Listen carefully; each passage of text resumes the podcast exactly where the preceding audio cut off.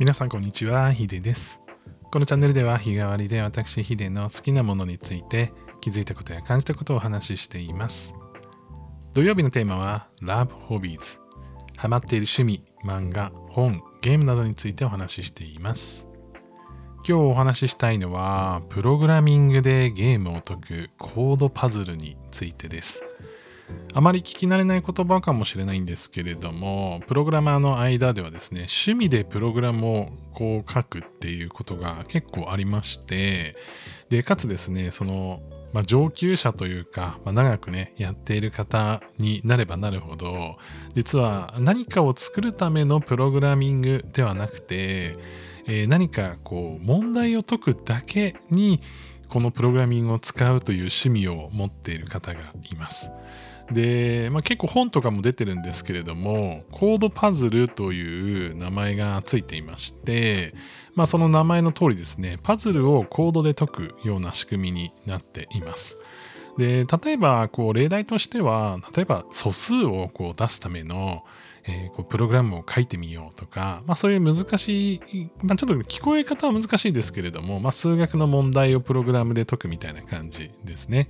で、もっとこう、あの、身近な例というか、まあもうちょっとわかりやすい例で言うと、まあ例えば、こういろんな迷路があるじゃないですか。迷路の最短距離をこうプログラムで導き出すこう問題があったりとかあと敵が出てきた時にどういうふうにこう戦うのかとか、まあ、いろんなゲームって中がプログラミングでできてるっていうのは、まあ、理解あのあるかなっていうふうに思うんですけれども、まあ、その問題をこう自動でね解いていくために、まあ、何か与えられた課題をプログラムのコードで解くという,、えーこうゲームがありましてそれをコードパズルというふうに言っています。いろんなこう種類の問題があって自分のこう解きやすいレベルっていうのもありますし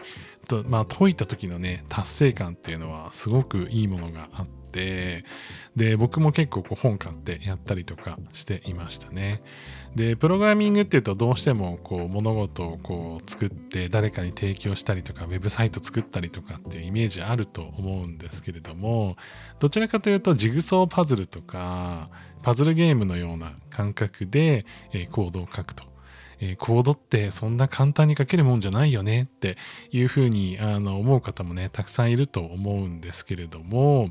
あの初心者でも結構楽しめるものが多くてなんかコードをこう書くっていうこう恐怖心をこう減らすためにやる人とかっていうのもいますね。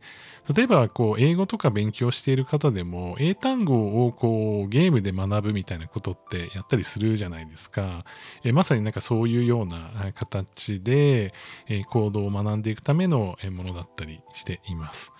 で結構これ奥が深くて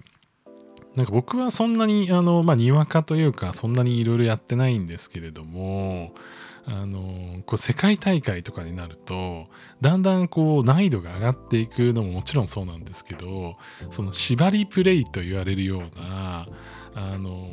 例えば何文字以内で解けとか要はコードのその文字数を何文字以内で解くみたいなものであったりとかできる限り少ないこうコードの文字数で実装できたら勝ちみたいなものとかもあったりするんですよね。まあ、コードゴルフって言うんですけれども、まあ、ゴルフって、まあ、打った回数が少ないほどいいゲームじゃないですか。でそれと同じようにできる限り短いこう単語を使ったりとか、まあ、A とかね B とか使いつつロジックも一番短いくできるような形でこう考えて考えて、えーその問題を解いていくみたいな、まあ、ちょっとねあのマニアックといえばマニアックなんですけれどもあの今もし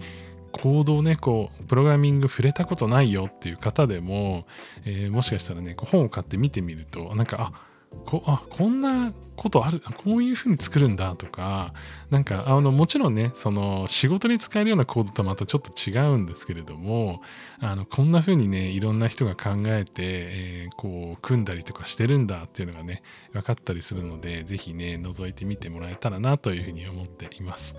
えー今日はですねプログラミングでこうゲームをまあ、コードパズルを解いていくコードパズルというものについてお話をしたんですけれども、えーなんかねあのプログラミングやっぱ怖いなって思ってる人たくさんいると思うんですけれども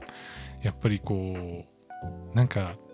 遊びとしてプログラミングをまず始めるっていうのは結構大事な気がしていてやっぱ自分の身近なものとか恐怖心がな、まあ、かからないものになるっていうのって何かを始めると大事じゃないですか。なので遊びとしてねまずはこう見てみるのもありじゃないかなというふうに思っています。最後まで聞いていただきましてありがとうございました。それでは皆さん良い一日をお過ごしください。ヒデでした。